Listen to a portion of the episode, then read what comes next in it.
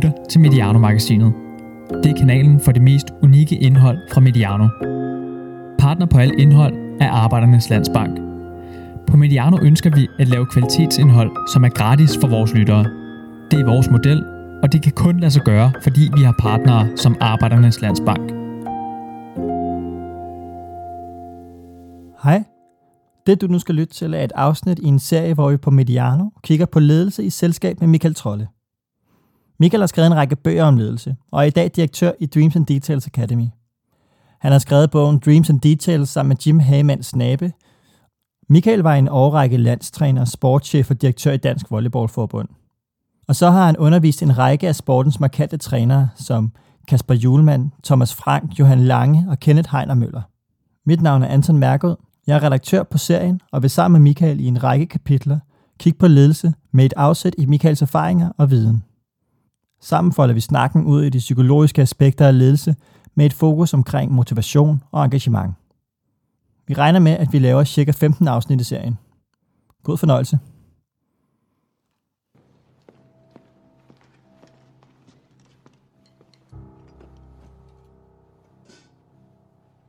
Det vi lytter til her er en scene fra filmen Whiplash, og lige om lidt så bliver vi afbrudt af en lidt hissig trommeslager.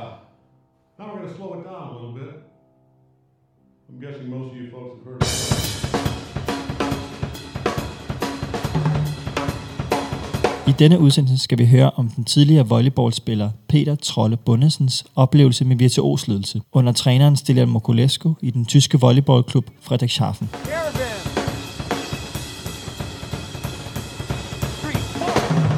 Grunden til, at jeg i virkeligheden gerne vil prøve at belyse det her fra, fra sådan en lidt mere...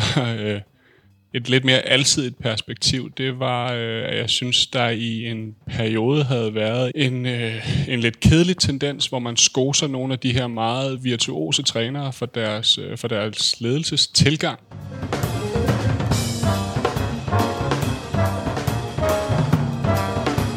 Jeg hedder Peter Trolle Bundesen. Jeg er 27 år gammel. Jeg er tidligere professionel volleyballspiller i Frederikshafen, som er, som er noget af det, vi taler om i dag, og også med, med over 100 landskampe for det, for det danske landshold. Øhm, blandt andet hører man jo ofte folk i medierne fortælle, hvor stor en idiot Mourinho, Mourinho i virkeligheden er.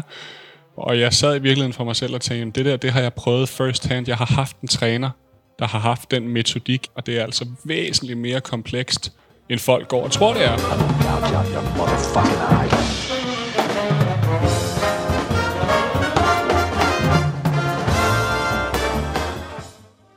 Målet med at fortælle Peters historie er ikke at dømme nogen eller fordømme nogen. Tværtimod er det at prøve at forstå. Forstå, hvordan det kan være både himmel og helvede på jord, og hvordan både rigtigt og forkert kan eksistere på en og samme tid.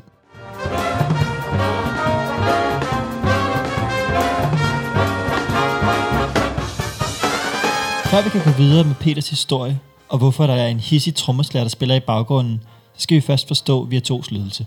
Og det gør vi med hjælp fra Peters far, Michael Trolle, der også lægger navnet til den serie, du lytter til nu. Sammen med Michael har jeg tidligere i serien lavet et afsnit om virtuos ledelse, som bare hedder Virtuos ledelse, og den kan du finde i Mediano-magasinet. Her kommer et lille lydklip fra det afsnit, hvor Michael sætter den virtuose præstation i kontekst. Så normalt, når jeg, når jeg ligesom definere det, eller prøver at definere det for mig selv, for der er mange definitioner, så vil man måske i virkeligheden, og måske ikke tale så meget om low performance, men tale om standard performance. Så vil man snakke måske om, om high performance, som er et udtryk for, at man hele tiden præsterer en, en, en tand bedre end gennemsnitpræstationen. Men der er ikke, det er ikke nødvendigvis nyskabende. Det kan bare være den bedste præstation inden for det domæne, du taler om. Så standardpræstationen, min performance, det er, det er sådan en, middel, en middelværdi af præstationen i det præstationsrum. Man kan tale om, i Superligaen for eksempel, at middelpræstationen var en, en, en, en, et, et gennemsnit af alle holdene i ligaen. Og så vil vi high performance, det vil så være i øjeblikket måske Midtjylland, Brøndby, AGF og, og øh, FCK, ikke? de ligger så deroppe og kan noget andet. Det, oven på det ligger der et nyt niveau i sådan min øh, definition af det. Det er det excellente. Det betyder, at det er nogen, som rent faktisk hele tiden ligger i den absolute top. Men vi er stadigvæk, vi er stadigvæk i det domæne, hvor vi ikke taler om en total fornyelse. Vi er måske bare ekstrem og ekstraordinært gode til hele tiden at ligge oppe i top 90-100 procent. I, I det, vi vil kalde den helt ultimative præstation inden for, for, den, for det rum, kan man sige. Det virtuose er et helt nyt rum. Der lukker du døren op for det rum, vi lige har talt om, hvor middelpræstationen, high performance og excellence er inde i. Så forlader du det, og du går ind i et helt nyt rum. Og inde i det rum tager du selvfølgelig nogle af de andre dele med ind, men du skaber noget fuldstændig unikt, noget nyskabende, noget, der ikke er set før i det domæne. Og det, der så er interessant ved det virtuose rum, det er, at det er så hårdt at være i, så det nogle gange ikke kan eksistere til tid og evighed. Du kan være i det rum i en vis periode, med den ledelsesstil og med de aktører, de holdkammerater eller de teammedlemmer, og så er du nødt til i perioder at slippe det, fordi det er for hårdt at være i. Det er for krævende simpelthen. Og det ved alle. Og så kan man sige, hvad er det så, der trækker det? Det er netop det spørgsmål, vi i dag skal prøve at belyse. Vi skal nemlig høre fra Michaels søn, den tidligere volleyballspiller Peter Trolle Bundesen. Og i dag åbner Peter blandt andet op for, hvordan han blev ydmyget foran volleyballens svar på Messi, Neymar og Suarez. Og hvordan han så samtidig, uden tøven i øvrigt, mener, at den samme træner var den træner, der skabte den allerstørste mening for ham som volleyballspiller.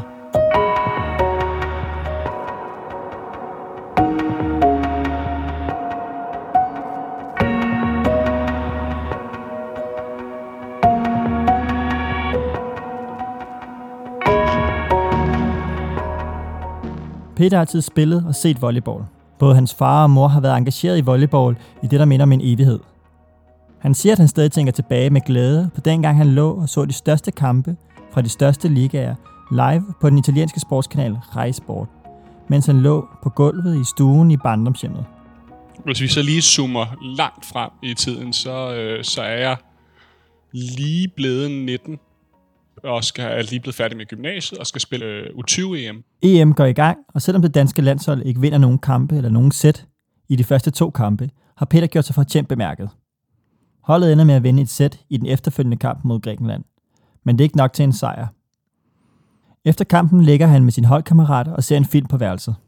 Jeg ligger og ser en film sammen med min, øh, min værelseskammerater, og klokken er øh, 11.30. Vi har spillet den sene kamp, og jeg, man kan aldrig sove lige efter de der kampe.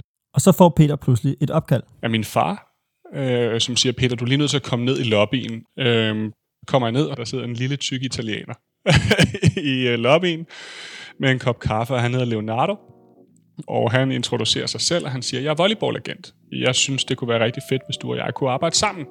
Agenten Leonardo sender Peter afsted på en uges tryout-periode til den tyske volleyballklub Friedrichshafen.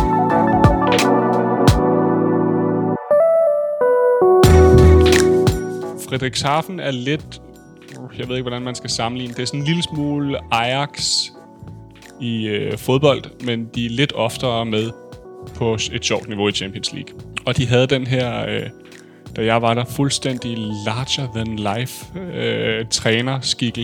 Øh, Stilian Mokulescu hed han.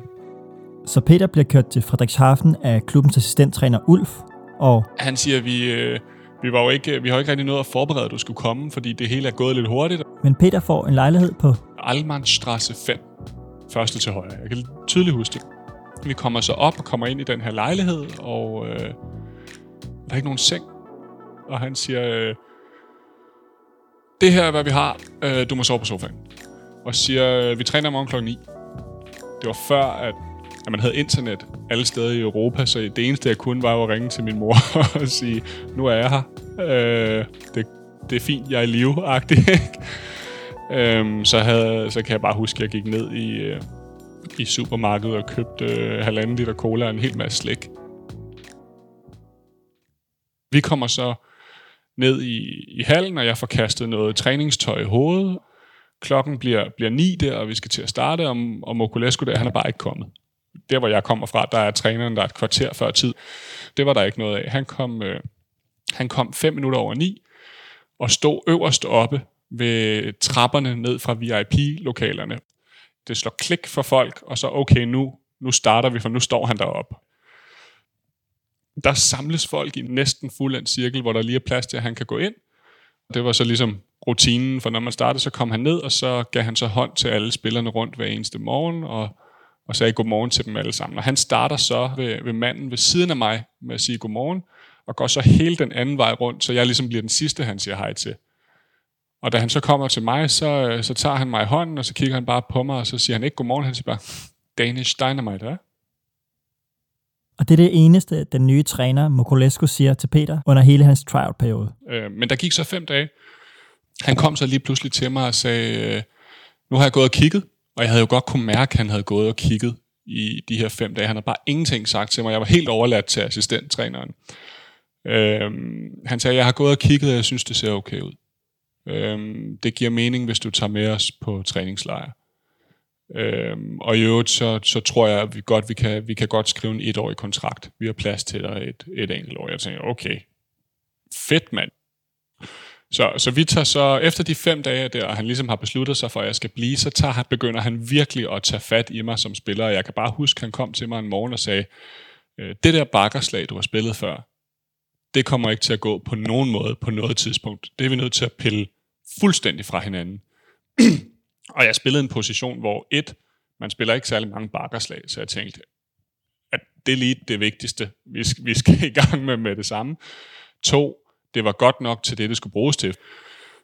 Altså, når du har spillet et bakkerslag på en bestemt måde i, øh, i 10 år, inden du tager derned, og så for at vide, nu skal du holde dine hænder på en helt anden måde, så er der altså noget af en tilvænding at skulle lave.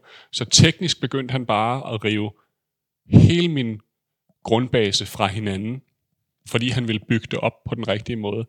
Så han accepterede i virkeligheden, at jeg blev markant dårligere på den korte bane, mod at jeg kunne blive markant bedre på den lange bane.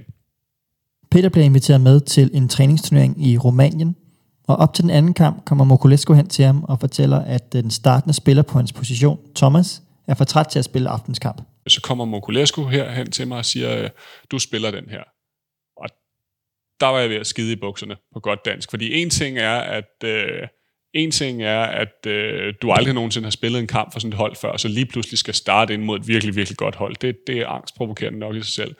Nummer to var, at han havde lige brugt to uger på at pille min teknik fuldstændig fra hinanden, så jeg følte jo ikke, at jeg kunne noget som helst. Han siger så til mig lige, inden vi skal spille, og alt det, vi har arbejdet på i to uger, det skal du bare glemme. Fordi nu skal vi spille mod dem her, og øh, det er altså ikke et learning moment. Imens Frederik Scharfen og Peter spiller kampen, står Mokulescu på sidelinjen, og han er helt... Iskold. Han står bare og kigger på, han står bare og følger med. Han coacher meget på de andre, mig kigger han bare på. Og coacher meget, meget lidt. Og efter kampen, øh, så kom han ind, og så sagde han bare, well done, og klappede mig på ryggen. Øhm, og så snakkede vi ikke mere om det resten af aftenen. Dagen efter står Peter så i træningslokalet og laver balancetræning. Og så kommer han hen til mig og siger, we have to renegotiate the contract. Fordi jeg havde lige akkurat ikke underskrevet den der etårskontrakt. Det han siger bare, uh, we have to renegotiate the contract. Og så siger han, but keep on working. Og så tilbage på, på vægtstativet med mig. Øh, men så bliver jeg så ringet op af Leonardo dagen efter, som siger, Peter, øh, hvad der sket dernede i Konstanza i Rumænien? Og jeg siger, jamen jeg har spillet den her kamp, og Stelian kom i går til mig og sagde, at vi skulle, vi skulle genforhandle den her etårskontrakt, som vi ellers havde lavet. Ja, det må jeg nok sige, siger Leonardo så, fordi jeg har lige modtaget en, øh, en, en fireårig kontrakt med, øh, med, med sådan, med en sådan rimelig meget højere løn, end den vi havde forhandlet først. Øh, det må være gået godt. Så jeg skrev så, øh, skrev så den her fireårige kontrakt under, og der mærkede jeg en, øh, en forskel i måden, han begyndte at arbejde med mig på. Det blev meget mere, det var som om, Altså, og det er sagt i al kærlighed, fordi jeg synes faktisk, at han og jeg havde en rigtig god arbejdsrelation langt størstedelen af tiden. Men det var som om, han sagde, okay, nu har jeg dig i fire år. Nu ved jeg, hvad der skal til for, at du kan blive rigtig, rigtig dygtig. Nu går vi i gang. Og så blev han væsentligt mere brutal i sin læringsmetodik, end han havde været de to første uger, hvor han bare begyndte at pille nogle ting fra hinanden, fordi jeg skulle være der et år, og så kunne vi lige måske optimere lidt inden for det år ikke? Der begyndte han virkelig at gå til mig på en, øh, på en ret hård måde. Jeg skulle lære det her skill i volleyball, som hedder et, øh, et flyveslag. Du skal løbe efter en bold, så skal du hoppe og tage den, og så skal du lande på en bestemt måde, hvor du ligesom tager af med hænderne og glider af på brystkassen. Øhm, du kan få nogle voldsomme ar på hagen. Jeg har et hernede. Nu har jeg fuldskæg i dag, for man ikke kan se det her. Men man kan få nogle voldsomme ar, fordi man kan rive huden op der, hvis man gør det forkert. Og det skulle jeg så, skulle jeg så lære. Jeg kunne simpelthen ikke finde ud af det lort. Øhm, og Mokulescu, han blev, han blev mere og mere ej på mig over, at jeg ikke kunne få, få det der forbandede flyveslag til at virke. Øhm, så vi skal så spille mod øh, et hold, der hedder Zenit Kazan, og vi skal spille i Kazan. I, og Zenit Kazan er på det tidspunkt, de er nok verdens bedste klubhold. Det svarer til at komme ned, og så står Messi, Suarez og Neymar og triller rundt til morgentræning. Ikke? Øhm, så allerede der synes jeg jo, det var sådan en lille smule overvældende at, at være i, i samme rum som dem. Det er sådan i volleyball, at man har en morgentræning på kampdagen, og hjemmebaneholdet har så hallen fast, så de har længst restitutionstid, og udebaneholdet træner sig efter. Om morgenen træner de startende spillere så typisk ikke lige så hårdt, fordi de skal være klar om aftenen, men... Jeg var jo ligesom 12., 13., 14. mand på det her hold, så jeg kunne godt tåle at træne hårdt om morgenen, og så hvis jeg bare skulle ind og blokere en enkelt bold om aftenen, så var det fint. Så, så jeg spiller så øh, lidt mere end de andre gør, og det ender så ud med, at jeg misser et af de her forbandede flyveslag.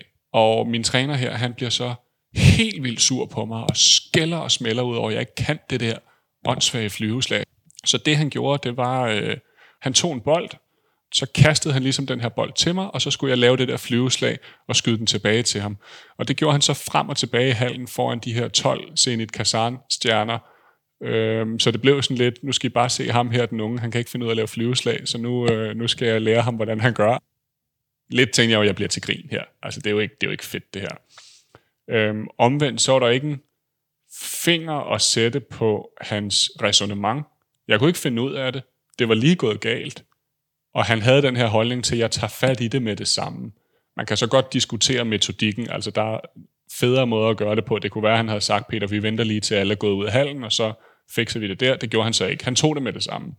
Det springende punkt for mig her er jo, at i virkeligheden så det her eksempel er jo udtryk for et generelt valg, man gør sig som spiller, fordi enten så reagerer du enormt negativt på det, og får det rigtig øv af det, det er, der det er der er mange, der oplever, og det er jo også noget af det, man oplever nogle gange med, med en træner som Mourinho for eksempel, at der er spillere, der knækker i det og ikke bryder sig om at være det.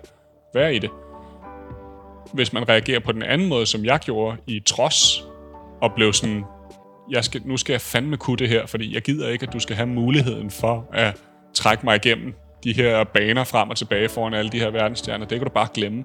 Så jeg gik jo hjem efterfølgende og tog fat i whoever i den der volleyballhal, jeg kunne få fat i, der gad at kaste bolde til, bolde til mig, øhm, for at lære det der flyveslag, ikke?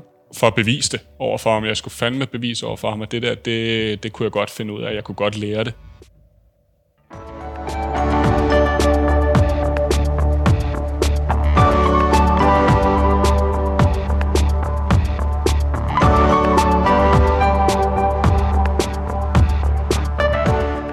Hans evne til at udvikle volleyballspillere, og hans evne til i virkeligheden at gøre det fuldstændig sådan nærmest eksponentielt hurtigt, øhm, den var ret unik. Øhm, det, der så var sjovt med den her historie, det er, at der går ligesom en 4-5 uger, og så skal vi spille en træningskamp. Og, øh, og der får jeg så lov at spille det, jeg kan ikke huske, om det er det fjerde eller femte sæt, eller sådan noget. Jeg kommer så ind og skal spille det, og midtvejs i sættet, så laver jeg det der flyveslag på den helt rigtige måde, og glider helt rigtigt af på brystkassen, og jeg kan bare huske, at han rejser sig op og slår ud med armene, kigger over på alle mine holdkammerater, der sidder og er færdige, fordi det er B-holdet, der er inde spille nu. Så alle de seks A-spillere står derovre og siger noget meget grimt på romansk først, og siger så, nu kan han lave det. Som om det er mig, der har lært ham det. Og jeg kiggede bare ud på mig og tænkte, ja for fanden, det er det sgu da. Fordi jeg har jo reageret i trods, fordi du var en idiot i, øh, i Rusland. Ellers kunne jeg sagtens have stået og brugt lang tid på det her, fordi jeg, ikke havde, jeg havde måske ikke opfanget, hvor vigtigt det var for mit spil. Men lige nu har jeg faktisk reddet et point for os, fordi jeg kunne det der i en, øh, i en kamp. Så hans, jeg tror i virkeligheden, hans metodik har været, jeg skåner ikke nogen. Jeg tager tingene, når de kommer, og jeg skralder alt det der pjat af med, at vi skal være søde og rare over for hinanden, og alle skal kunne enes og alt det der. Det, det havde han bare en holdning til. Det var kun langsomliggørende for processen. Det var, jeg, tror, det var, jeg tror, det var første gang, jeg i, virkelig for, jeg i virkeligheden forstod, hvad det var, han prøvede på, og hvad det var, han ligesom øh, havde som grundlag for den metodik, han brugte.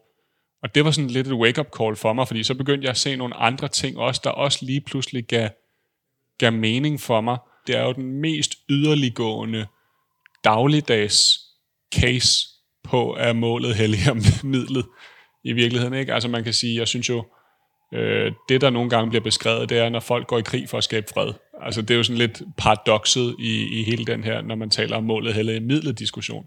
Men det er i virkeligheden præcis det samme, der, der opstår her. Du går jo virkelig næsten i krig sammen for at skabe noget helt unikt.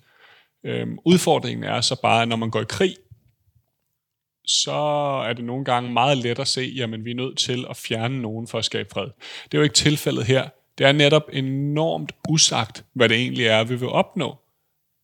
Det var ikke usagt for mig og min træner i Frederikshafen, at vi gerne ville have, at jeg skulle blive den dygtigste volleyballspiller, jeg nogensinde kunne blive, fordi det var godt for hans klub, og det var godt for mig. Så det, det var ikke usagt mellem os. Men når man kigger på det udefra, så kan det være enormt svært at gennemskue, ja, du vil være verdens bedste volleyballspiller, men Altså, hvorfor helliger, hvorfor helliger det, at du skal behandles på en bestemt måde eller indgå i en bestemt relation? Det kan vi da overhovedet ikke forstå. Man kan sige, når andre oplever en enormt hård relation mellem øh, en træner og en spiller, for eksempel i min situation, så tror jeg, at de har svært ved at relatere til målet. Altså, de har svært ved at relatere til det der med at blive verdens bedste, også fordi dem, der så bliver verdens bedste, de fortæller jo bare, at de har trænet hårdt, og de har brugt mange timer i hallen. Men de fortæller ikke, hvad det er for et mental pres, der ligger på dem. Og derfor tror jeg, at man får en skæv opfattelse af, hvad det i virkeligheden kræver. Så man vil enormt gerne hylde dem, men man tager i virkeligheden ikke stilling til, hvad processen har været.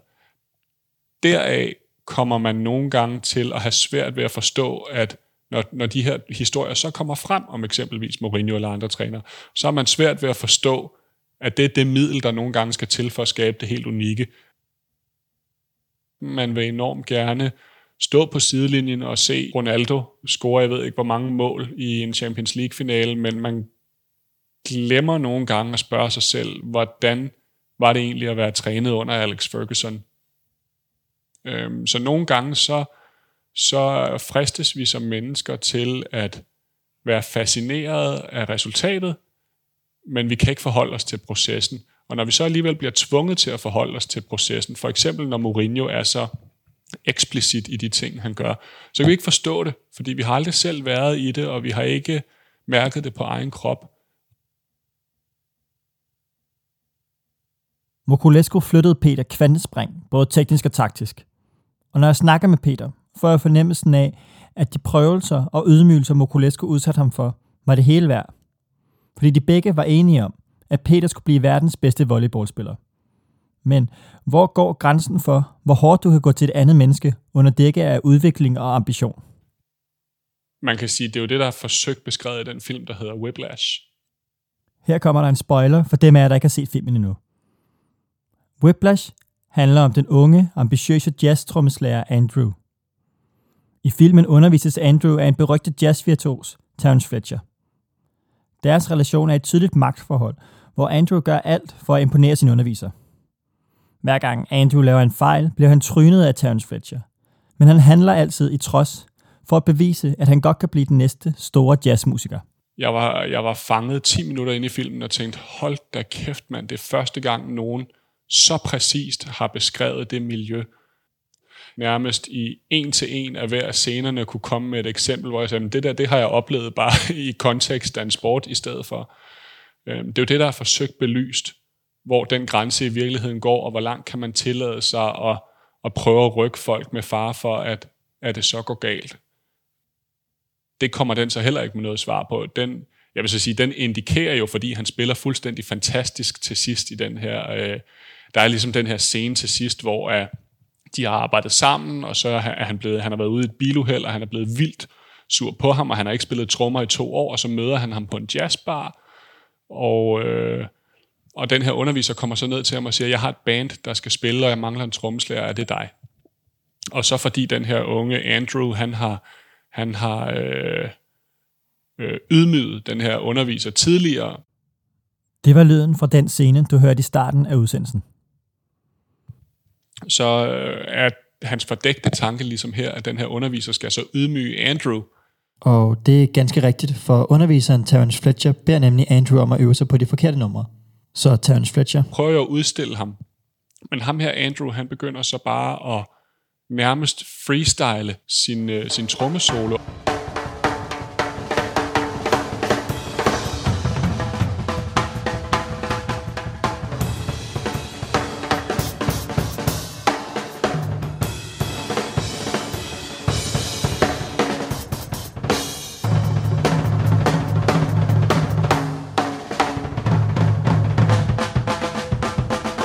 Og det oplever den her underviser, og man kan nærmest se i øjnene på ham, at det er næsten mission accomplished.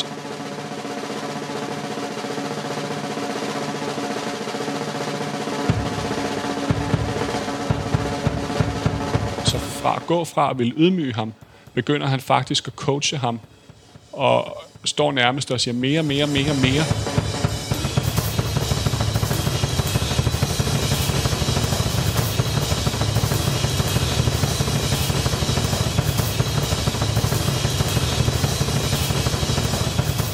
Øhm, og så ender, så tror jeg så, det er i hvert fald min tolkning af det, at det skal forestille ham her, Andrew, han laver noget fuldstændig unikt og fantastisk.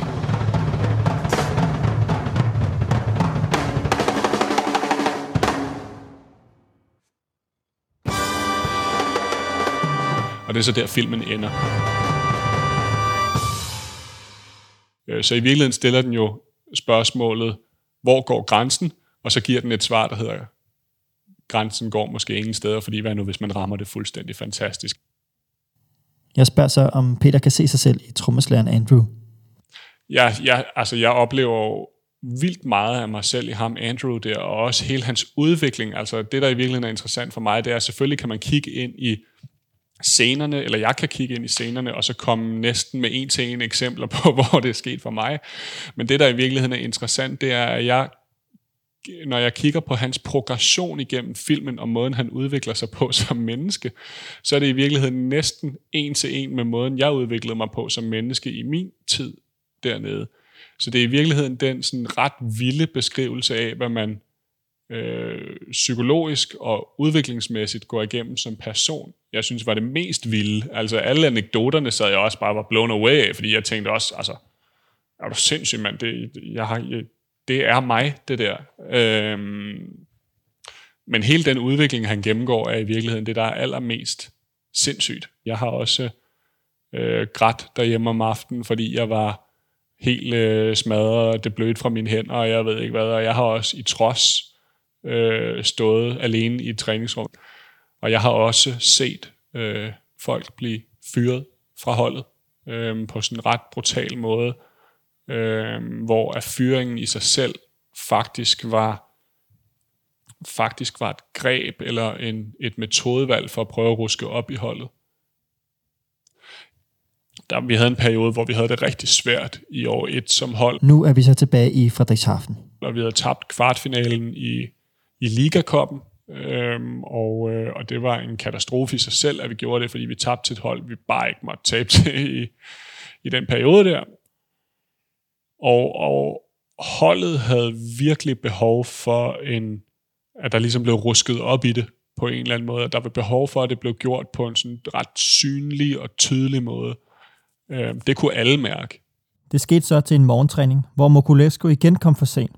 Og det var sådan, at Når han kom derop fra, så vidste man godt, okay, nu, nu er det alvor. så holdet samlede sig i rundkredsen, og der gennemgik Mokulesco ikke dagens træning, men det var mere et spørgsmål om lige at i tale sætte, hvad der var ret og vrang i forhold til, hvad der rørte sig på holdet i den givende periode.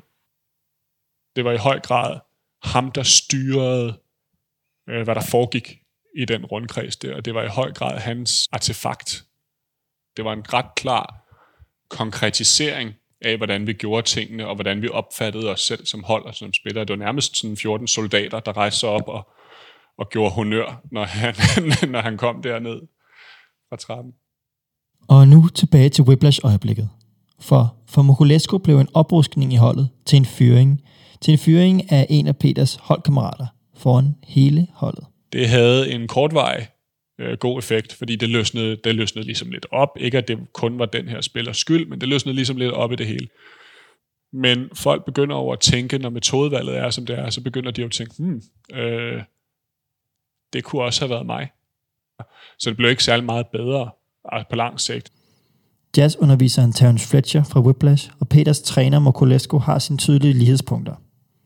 Jeg læser et citat op for Peter fra instruktøren af Whiplash, Damien Chazelle, hvor han sætter fingeren på, hvad han vil vise med sin film. Og jeg kan afsløre, at det ikke er meget ulige, hvad Peter selv vil sige med denne podcast. It's easy to show terrible people's behavior on screen. And we all just kind of nod and go, isn't that terrible? It's more interesting when you can show terrible behavior in the interest of something good. Præcis, og det er, i virkeligheden er det fuldstændig den følelse, jeg sidder med bagved, at man er nødt til at forstå mennesket, man er nødt til at forstå årsagen til, at de opfører sig på den måde, de opfører på, sig på, før man i virkeligheden kan dømme dem, var, jeg ved at sige. Jeg synes lige præcis det citat fortæller jo, øhm, fortæller jo netop, at instruktøren måske i virkeligheden har haft en holdning til, at folk dømmer de her mennesker alt for hurtigt, udelukkende med baggrund i deres opførsel, men de misser fuldstændig kontekst af, hvad der er, der sker i sådan, i sådan en relation.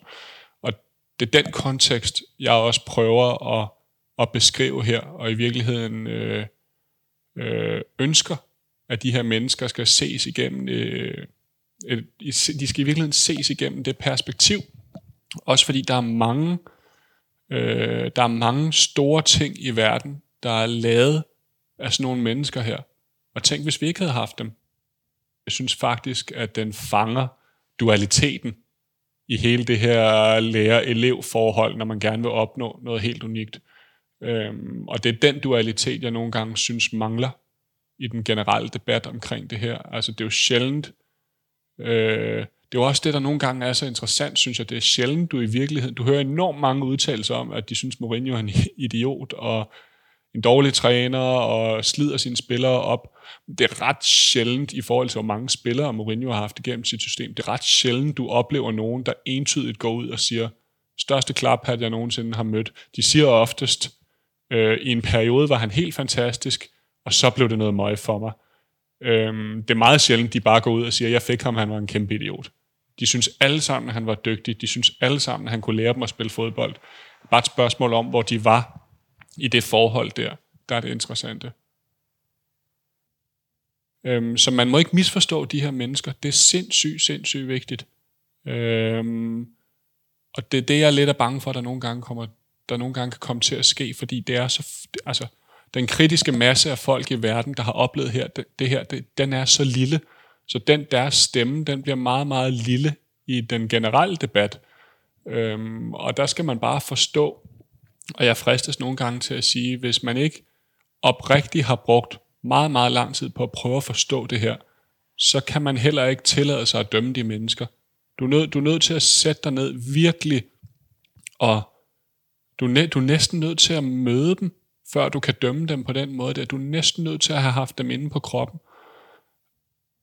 når man så læser interviews med instruktøren, som også er ham, der har skrevet den, så finder man jo ud af, at den er noget mere karikeret, end øh, historien måske i virkeligheden har været. Men den stiller jo i virkeligheden det interessante spørgsmål, som også er det spørgsmål, jeg forsøger at stille, nemlig, hvor er balancen mellem den her fuldstændig brutale og hårde udviklingsmetodik, og så hensynet til mennesket inde bagved.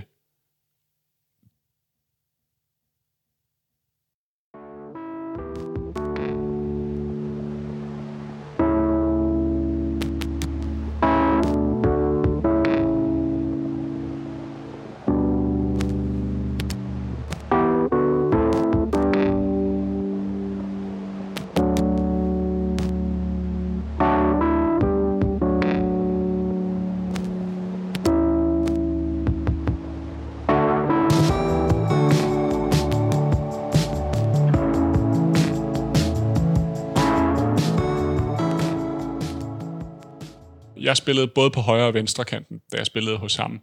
Øhm, og fra venstre kanten, der har man, øh, der har man sådan et angreb, hvor du i virkeligheden sådan virkelig skal forvrænge skulderen helt ud, for at slå et meget, meget skarpt diagonalslag over på den modsatte 3 meter linje. Og det er sådan, det er et rimelig svært slag at udføre.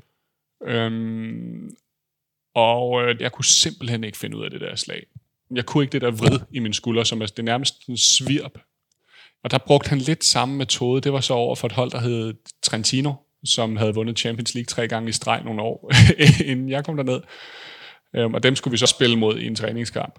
Øhm, ved en morgentræning får han mig bare til at slå det der diagonalslag, og jeg kan, ikke, jeg kan simpelthen ikke finde ud af at slå det der diagonalslag. Og det er ikke, fordi jeg bliver til grin, men det gør jeg så til slut, fordi han siger, slå den nu for helvede mere diagonalt. Hvilket så resulterer i, at, øh, at jeg simpelthen slår den direkte under nettet.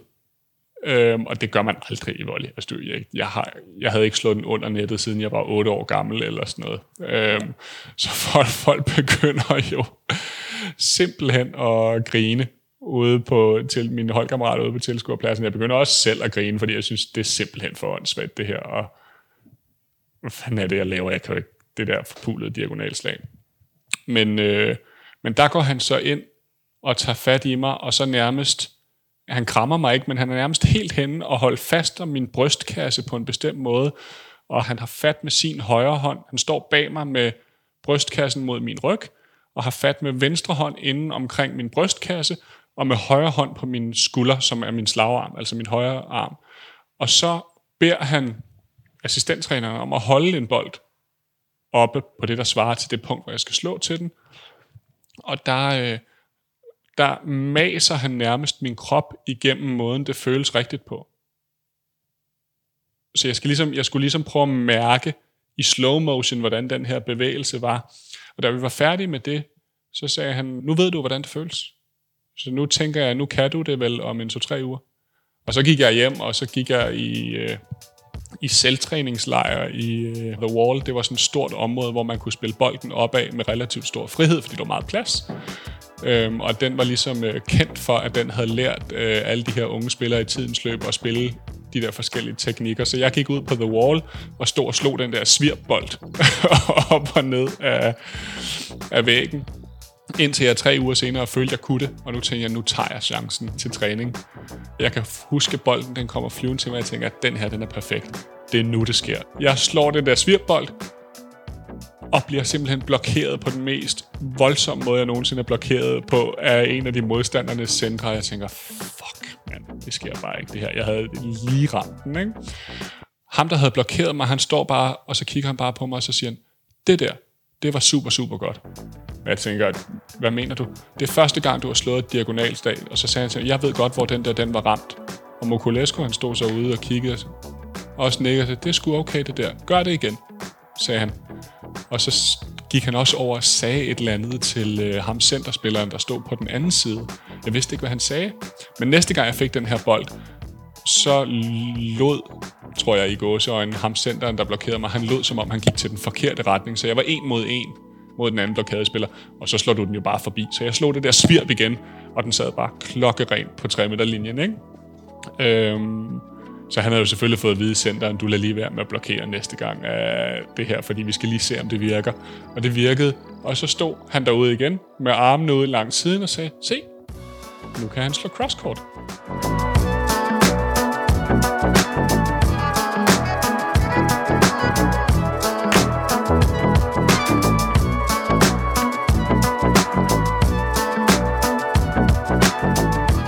Hvis man kan tåle den der meget brutale og direkte måde at lære ting på, så kan du også lære det meget, meget hurtigt. Hele spørgsmålet er så efterfølgende, hvor meget af det kan du holde til? Fordi på et eller andet tidspunkt, øh, så knækker filmen jo for alle, tror jeg. Altså, du kan jo ikke blive ved med at, at være i sådan nogle pressituationer på daglig basis. Jeg tror, alle har behov for en gang imellem at mærke, at der er noget menneskelighed og noget, og noget kærlighed inde bagved. Jeg tror så, at han var meget øh, øh, at han havde en eller anden grad af platonisk kærlighedsforhold til sine spillere. Jeg tror virkelig, han ville. Jeg, jeg er faktisk ikke i tvivl om, han virkelig ville os det bedste. Han havde bare den holdning, det bedste er at være hård ved dem, fordi jeg udvikler dem hurtigt, og de bliver fantastiske volleyballspillere. Øhm, jeg synes, at en af de ting, som er... Øh, som kunne være svært nogle gange, det var, at jeg kunne, jeg kunne føle på den ene dag, at jeg var verdens største talent, øh, og der var nærmest ikke grænser for, hvor meget jeg, jeg, jeg lærte, og, og hvor fantastisk jeg var. Så var der også perioder, hvor jeg ligesom følte, at jeg gled lidt ud, og godt kunne føle, at, øh, at, at der måske ikke var så meget opmærksomhed omkring, omkring mig som spiller.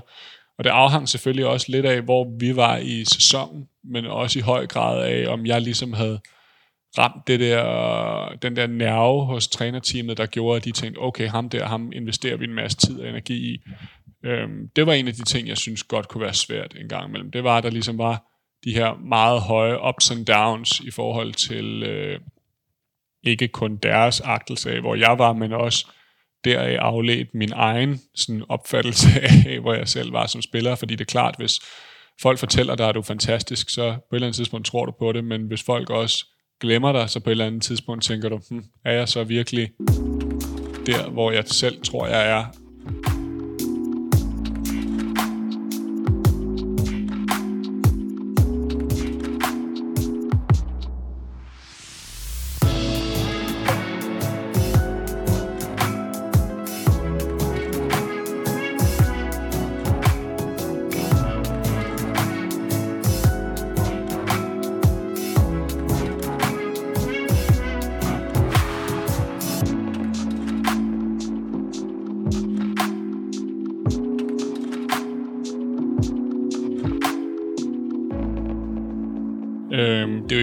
holdbarhedsbegrebet i den her form for læringsrum, der er virkelig interessant at forholde sig til, fordi jeg tror, at alle kan holde til at være til det i en eller anden given periode. Øh, det er det samme, når vi går tilbage til, til whiplash-diskussionen, som vi havde før. Hvor længe kan man være i sådan noget, før at det bliver for meget for en? Er det her egentlig holdbar læringsmetodik? Øhm, og til det er mit svar klart nej. Øh, det er det ikke. Øh. Det man lige kan ane, at jeg spørger Peter om i baggrunden, det er, om det så var det hele værd for ham. Ja, det var det faktisk. Øh, jeg ville have gjort det igen.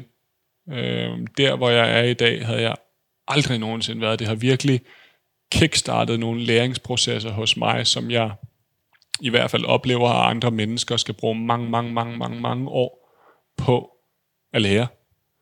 Øh, for eksempel hele det her forhold mellem, hvordan man går til mennesker og kan udvikle dem meget hurtigt, i en balance med, at man ikke ødelægger dem. Det, det, det er en stor læring, jeg har fået med af det. Når det så er sagt, så er det meget, meget vigtigt at holde sig for øje her, at det her, det fordrer også en diskussion af, øh, er det overhovedet ret og rimeligt? Altså, skal man overhovedet gøre det her? At, er der i virkeligheden behov for det her? Generelt, er der behov for den her måde at lede på? Er der behov for den her måde at skabe unikke præstationer på? Øh, nej, ikke altid. Nogle gange er der, og nogle gange kan det være øh, ikke nødvendigt, men noget vi anerkender som værende okay, fordi det, der kommer ud af det, er skabt i samspil med vedkommende, som måske i det her forhold er elev i, i relationen til læreren, øh, men også fordi man, man har en fornemmelse af, at det menneske, der er i den position, er stærk nok til at gennemgå den her form for læring. Og det er jo i virkeligheden det, jeg prøver at belyse, når jeg siger, at nogle af de moderne trænere, jeg ser, de har en bedre fornemmelse for, hvad det er for et menneske, de har med at gøre. Deraf afledt tror jeg også, at de behandler folk lidt mere øh, custom-made i forhold til, hvem de har med at gøre, end nogle af de her måske lidt old school Mourinho-typer gør. Øhm, så det er den kompleksitet, jeg prøver i virkeligheden at belyse. Øhm, og det er den kompleksitet, der går tabt, hvis det bliver en offerdiskussion. Øhm, når det så er sagt, så hvis du rammer sådan en træner, og du er et sted i dit liv, hvor du ikke kan holde til det, så er det jo en helt valid diskussion at snakke om, at det her overhovedet ret er rimeligt. Altså er det, har det nogen gang på jord, eller smadrer du mennesker? Fuldstændig valid diskussion. I min samtale med Peter forstod jeg hurtigt, at det var vigtigt for ham ikke at være et offer. Jeg tror, hvis jeg fremstillede mig selv som et offer i den her sammenhæng, så ville det lynhurtigt blive opfattet for det første meget negativt, og deraf afledt, som om jeg ikke har fået noget ud af det. Altså som om jeg bare har været i den her situation i en periode, og øh, ligesom har levet med det, og så på et eller andet tidspunkt har sagt stop, fordi det er blevet for meget. Det er det, det, er det alt, alt for komplekst til, at man bare kan, øh, kan snakke om på den måde. Øhm, jeg har været et offer i perioder, men jeg har også haft perioder, hvor det har været fuldstændig fantastisk og en enestående oplevelse. Og det er den dualitet, man bare skal forstå i det her, og det er derfor, at det, det, er derfor, det bliver så komplekst. Og det er derfor, når man taler om de her ting, så lynhurtigt kan spillerne i den her sammenhæng meget hurtigt blive et offer. Øhm, fordi at historierne og anekdoterne nogle gange bliver enormt voldsomme, de bliver enormt karikerede. Øhm, så hvis man ikke forstår hele kompleksiteten i det, vi snakker om her, så er der kun én udgang på at lytte til sådan noget, og det er, at man tænker, at det er et offer. Eller man er et offer, når man er i den kultur der. Og det er man bestemt ikke. Det er den, det er den slutning, mange hurtigt når frem til. Øhm, jeg tror nærmere, man bevæger sig i en bevares. Der er nogen, der, der kan have det rigtig svært efter at have været sådan et sted. Men jeg tror nærmere, man bevæger sig fra et startpunkt, og så er man i det her læringsrum, og det bliver rigtig, rigtig, rigtig godt. Og på et eller andet tidspunkt, så ligesom jeg selv gjorde, så får man for meget, og så siger man stop. Øhm, jeg tror mere, det er sådan, man skal se det. Det er derfor, den er så kompleks, fordi mange kan lynhurtigt komme til at tro, at man træder ind i en relation, hvor man bare bliver råbt og skrædet af og skældt ud hver dag. Og sådan er det jo ikke. Der var også mange gange, hvor han roste og var meget anerkendende. Så, så det er jo ikke fordi, at man... Det, det kan hurtigt lidt blive sammenlignet med mobning i skolegården. Og det er, det, det er ikke helt det samme, fordi mobning i skolegården, der øh, løber nogen rundt og øh, skælder en ud eller driller en, bare fordi at de synes, det er sjovt. Og det var aldrig situationen her. Øh, men det er virkelig komplekst. Jeg kan godt forstå, hvorfor du spørger, fordi den slutning, man, når jeg for eksempel siger, at jeg nødig vil kigges på som et offer, når man laver sådan noget her, så kan man hurtigt som lytter eller som interviewer måske tænke, der er også noget her med en, der ikke vil øh, anerkende, hvad det er, vedkommende har været i. Det kan nogle gange være, nogle gange kan man jo høre om øh, mobbeoffre, der ikke vil sige, de er blevet mobbet, fordi at det er der en lille smule tabu omkring. Øh, det, det, det, når jeg siger det, så kan det jo hurtigt komme til at fremstå som det, men det er i virkeligheden ikke det, der menes med det. Det, der menes med det, det er, at jeg vil ikke have, at kompleksiteten går tabt i en øh, iscenesættelse af mig som et offer, der står og siger nogle, jeg står og fortæller nogle anekdoter om en træner, jeg har haft, som øh, er sjove, fordi folk, der kigger på det udefra, synes, hold kæft, man, ham der, han har sgu da været for voldsom. Det er ikke det, der er formålet med det, vi sidder og laver. Øhm, og det var i virkeligheden det, der lå til grund for, når jeg siger, at jeg helst ikke vil have, at det bliver sådan en offersamtale. Men en trænerposition er også en magtposition, og det vidste Mokules sgu godt. Mit velvære og mit selvværd, det var jo i høj grad bundet op på hans anerkendelse. Øhm, så han havde jo kæmpe magt i den, i den relation der. Jeg synes aldrig, at han øh, bevidst misbrugte den. Men jeg kunne godt have ønsket mig, at han var lidt mere bevidst omkring, hvilken indflydelse han havde på øh, mit liv i den periode der. Øh, fordi det var virkelig sådan en cyklus med to uger, hvor man var fantastisk, og så gik der to uger, hvor øh, man nærmest ikke blev enset, og, og så gik der to uger, hvor, hvor jeg havde gjort noget helt vildt igen, og så, så var jeg ligesom tilbage, og så gik der nogle uger, hvor jeg var ude, og så videre, og øh, de der ups and downs, de var svære for mig at, at håndtere. Altså jeg synes, øh, jeg synes, hvis man som træner kan, kan smoothe den, den øh, kurve en lille smule mere, eller, eller glatte den ud, om man vil, øh, så tror jeg, det havde været bedre for mig som menneske i hvert fald. Men så kommer man tilbage til det spørgsmål, der hedder, hvor går grænsen i alt det her? Fordi hvis han havde forsøgt at glatte den her kurve ud, var jeg så nogensinde blevet så god, så hurtig, som jeg blev under ham. Altså det er jo, det, det er jo den diskussion, det hele i virkeligheden kommer tilbage til, uanset hvordan man vender og drejer den, og hvilket perspektiv man kommer ind fra ind, ind til. Hvor er grænsen og balancen i det her? Jeg synes ikke, han gik for langt, men jeg synes, at... Øh, og så alligevel. Fordi jeg synes, nogle gange var der nogle dynamikker i holdet, også omkring nogle af de unge spillere, hvor han ikke gjorde noget ved det, fordi han havde det samme spil kørende med nogle af de ældre, som skulle levere for ham i weekenden. Så jeg synes nogle gange, hvor de var meget hårde ved os som unge spillere, øh, der kunne jeg godt have ønsket mig, fordi det var helt urimeligt. Altså det var objektivt urimeligt nogle gange, det de, det, de, det de gjorde. Øh, for eksempel kunne man sidde i et omklædningsrum, og så kunne en ældre spiller, han kunne så kaste, øh, han kastede sin ispose til mig, og sagde, fyld den op til mig. Og der var virkelig 10 meter ud til fryseren, hvor han bare lige skulle ud og smide dem i på vej fra hjem. Og så... Øh, jeg gjorde så det, at øh, jeg kastede den tilbage til ham, og så sagde jeg, øh, jeg er ikke din slave. Og det skabte virkelig røre i gruppen, fordi der var mange vesteuropæere på holdet, der syntes, at selvfølgelig var det i orden, det jeg gjorde. Men der var også nogle andre spillere i gruppen, som øh, herunder ham, jeg gjorde det til, som blev meget provokeret af, at jeg gjorde det på den måde.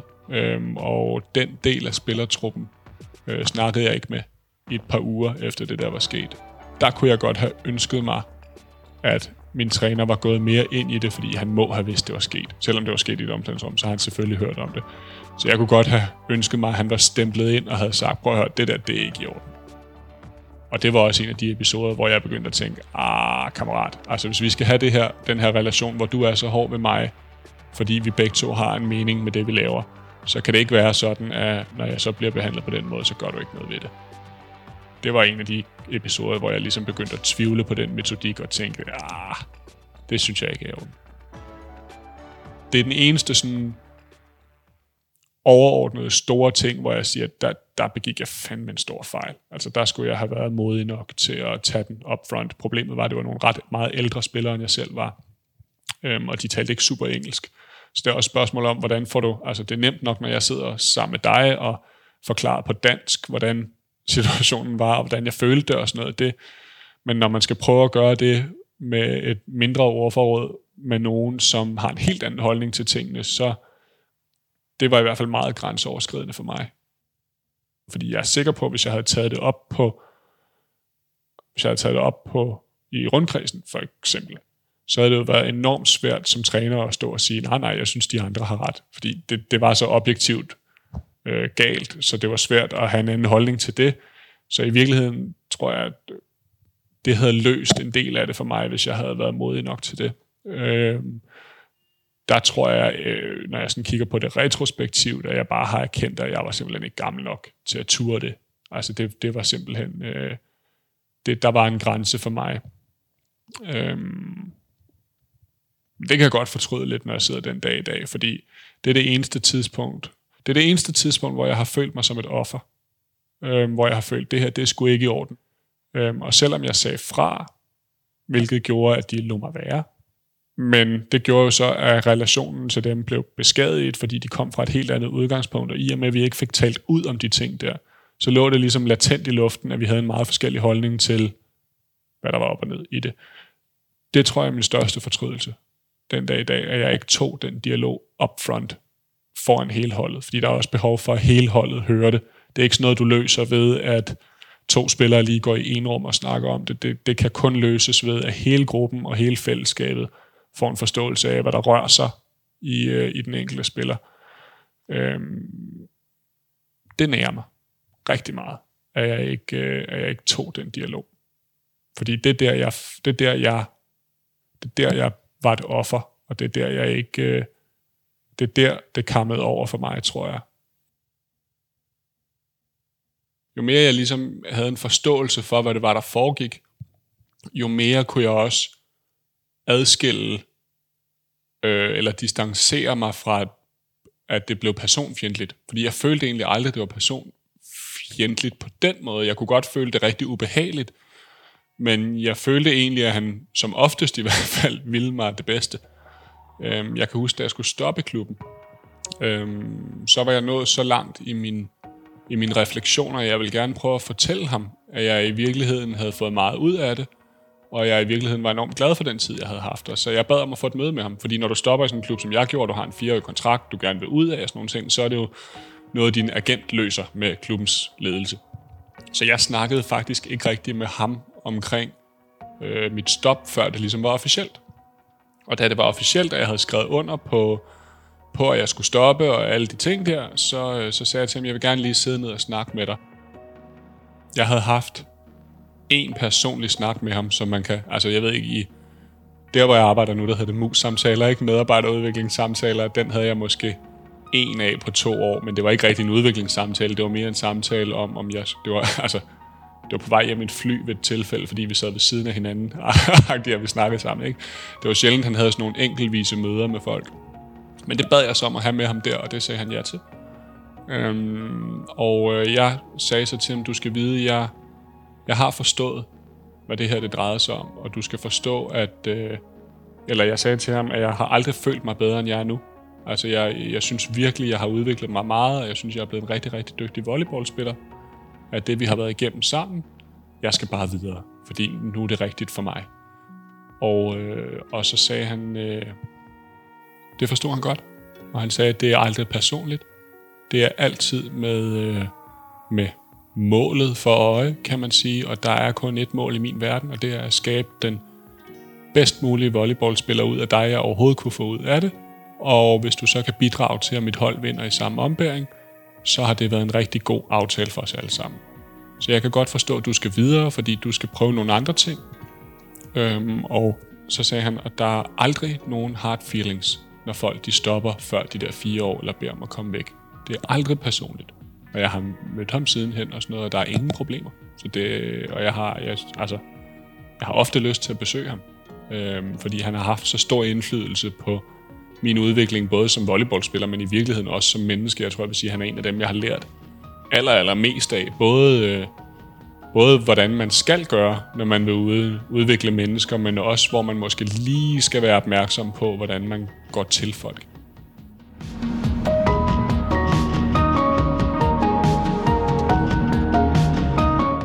Jeg vil, I virkeligheden vil jeg gerne spørge ham, om han, var, om han er opmærksom på sin metodik, fordi når man, ser, når man for eksempel ser Whiplash, så kan man jo næsten se det, øh, når jeg siger det er en til en, så er der jo selvfølgelig forskelligheder, det er klart. Men jeg vil gerne spørge ham om, hvor, hvor opmærksom han har været på det, øh, at det var det, han gjorde.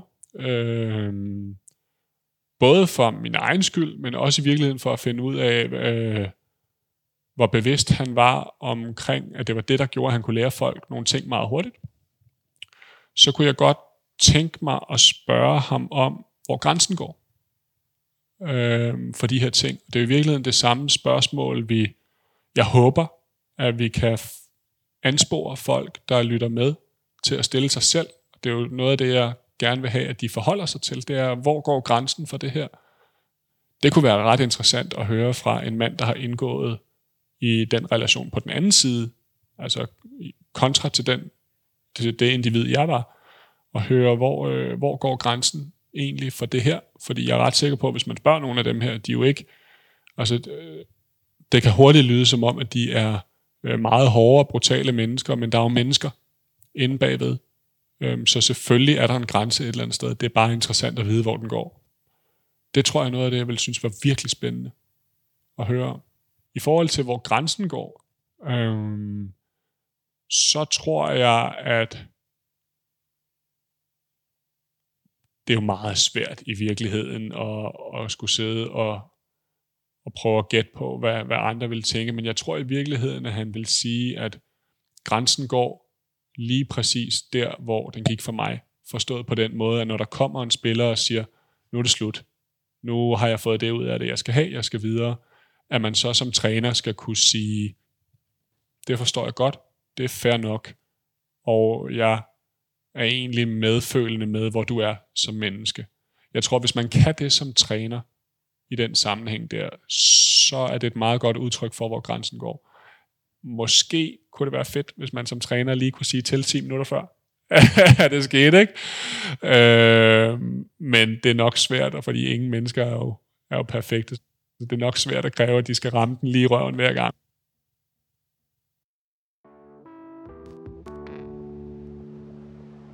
Du har nu lyttet til et afsnit i serien Ledelse med trolde. Vi regner med at lave i alt 15 afsnit i denne serie. Hvis vi har været i stand til at inspirere dig, så håber vi, at du vil fortælle andre om serien og dele budskabet på de sociale medier. Mit navn er Anton Værgod. Jeg er den ydmyge redaktør, og jeg siger tak, fordi du lyttede med. Vi høres forhåbentlig ved.